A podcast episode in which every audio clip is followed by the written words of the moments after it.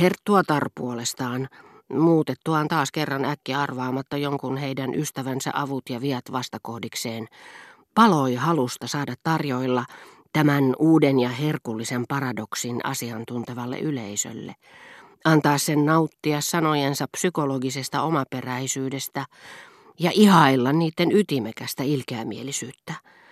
Nämä uudet mielipiteet eivät yleensä olleet sen todenmukaisempia kuin entisetkään, päinvastoin. Mutta nimenomaan se, mikä niissä oli mielivaltaista ja odottamatonta, loi niihin älyllistä hohtoa, joka teki niistä niin onnistunutta kerrottavaa. Mutta potilas, johon Herttuatar psykologisia oivalluksiaan sovelsi, kuului yleensä hänen lähimpään ystäväpiiriinsä, eivätkä ne, joille hän halusi keksinnöstään kertoa, osanneet aavistaakaan, että kyseinen henkilö oli menettänyt suosikin asemansa. Näin ollen Herttuatar, joka oli hyvän ystävättären maineessa, tunnettiin siinä ominaisuudessaan tunteellisena, hellänä ja uskollisena, kyvyttömänä ryhtymään suoraan hyökkäykseen. Hän saattoi korkeintaan puuttua asioiden kulkuun ikään kuin väkisin ja vastoin tahtoaan, lausua rauhoittavan repliikin, jonka tarkoituksena oli näennäisesti vastustaa, mutta tosiasiallisesti tukea vastapeluria, joka puolestaan otti alkaakseen varsinaisen hyökkäyksen, ja nimenomaan tässä osassa Monsieur de Germant oli parhaimmillaan. Seurapiiritapahtumista puheen ollen Herttuatar tunsi tyrannimaisen teatraalista mielihyvää, voidessaan esittää niistäkin juuri sellaisia odottamattomia arviointeja, jotka sävähdyttivät Parman prinsessaa yllätyksellä toisensa jälkeen. Mutta tällä alalla en yleensä yrittänyt ymmärtää Herttuattaren huvia kirjallisuuskritiikin valossa, vaan turvauduin poliittiseen elämään – ja edustajakamarin tapahtumiin, nähdäkseni paremmin, mistä oikeastaan oli kysymys. Yllättävät ja epäjohdonmukaiset määritelmät, joilla Herttuatar tämän tästä käänsi ylösalaisin seurapiiriinsä kuuluvien henkilöiden luonnekuvat, eivät aina riittäneet hänen huvituksekseen, niin että hän pyrki myös osallistumaan seuraelämään ja tuomaan julki vähäisimmätkin sitä koskevat päätöksensä tavalla, joka salli hänen tuntea samaisia epäaitoja väristyksiä, noudattaa samanlaisia tekemällä tehtyjä velvollisuuksia kuin ne, jotka stimuloivat edustajakokouksia ja sanelevat poliitikkojen päätöksiä.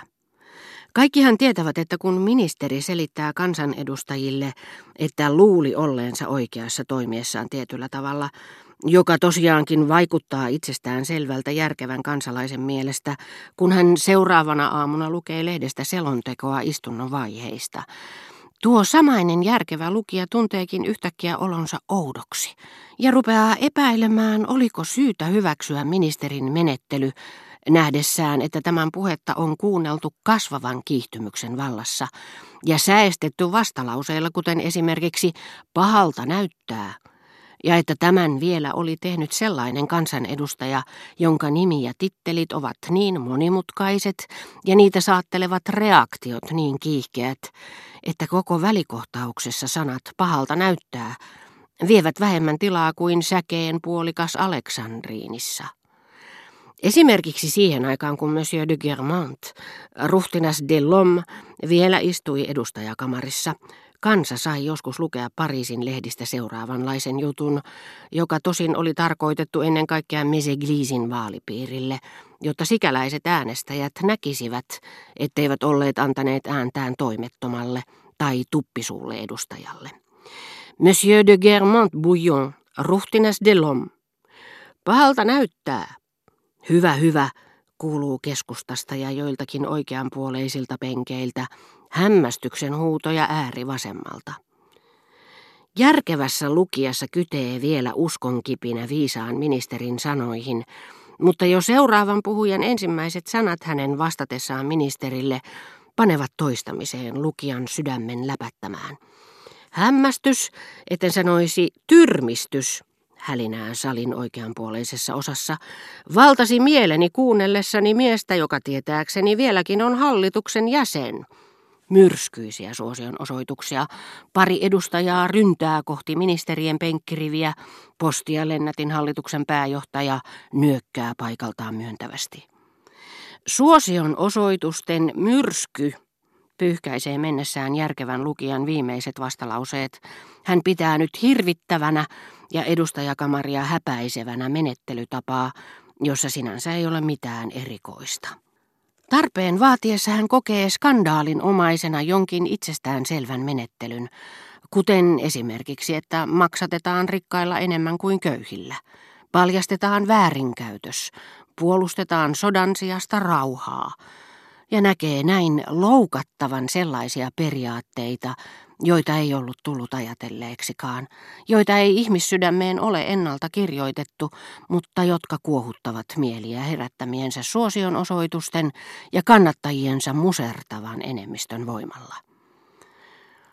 Muuten on syytä muistaa, että nämä poliitikkojen temput, jotka auttoivat minua ymmärtämään Germanttien piiriä ja myöhemmin monia muitakin piirejä, ovat kaikessa turmeltuneisuudessaan samaa sukua, kuin muuan sukkela tulkintatapa, jota yleensä luonnehditaan sanonnalla lukea rivien välistä.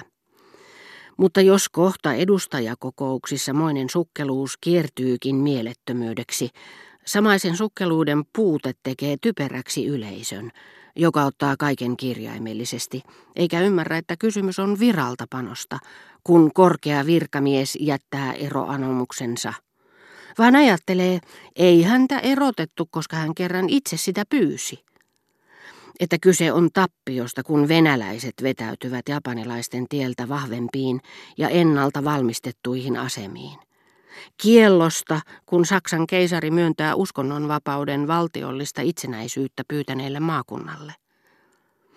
On muuten mahdollista, palataksemme taas näihin edustajakamarin istuntoihin, että kun ne avataan, kansanedustajat muistuttavat itsekin järkevää lukijaa, joka tutustuu sanomalehtien selontekoihin. Saadessaan kuulla, että lakkoilevat työläiset ovat lähettäneet edustajansa jonkun ministerin luo, he ehkä ihmettelevät naivisti, mistähän siellä oikein on puhuttu. Toivottavasti he pääsivät sopimukseen, kun kyseinen ministeri sitten nousee puhujan korokkeelle syvän hiljaisuuden vallitessa, mikä jo sinänsä lupaa kaikille teatraalista tunnekuohua.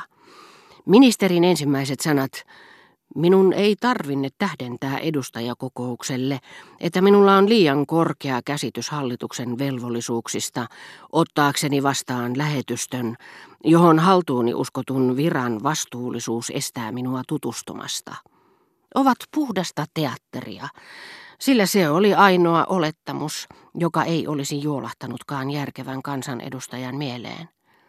Mutta koska se nimenomaan on teatteritemppu, se otetaan vastaan raikuvin suosion osoituksin, niin että ministeri saa äänensä kuuluviin vasta muutaman minuutin kuluttua ja saa sen lisäksi paikoilleen palatessaan ottaa vastaan onnitteluja virkaveljiltään. Kaikki ovat yhtä liikuttuneita kuin sinä ikimuistoisena päivänä, jolloin hän unohti kutsua viralliseen juhlatilaisuuteen oppositioon kuuluvan kaupunginvaltuuston puheenjohtajan ja julistavat, että hän on kumpaisessakin tilanteessa käyttäytynyt kuin todellinen valtiomies.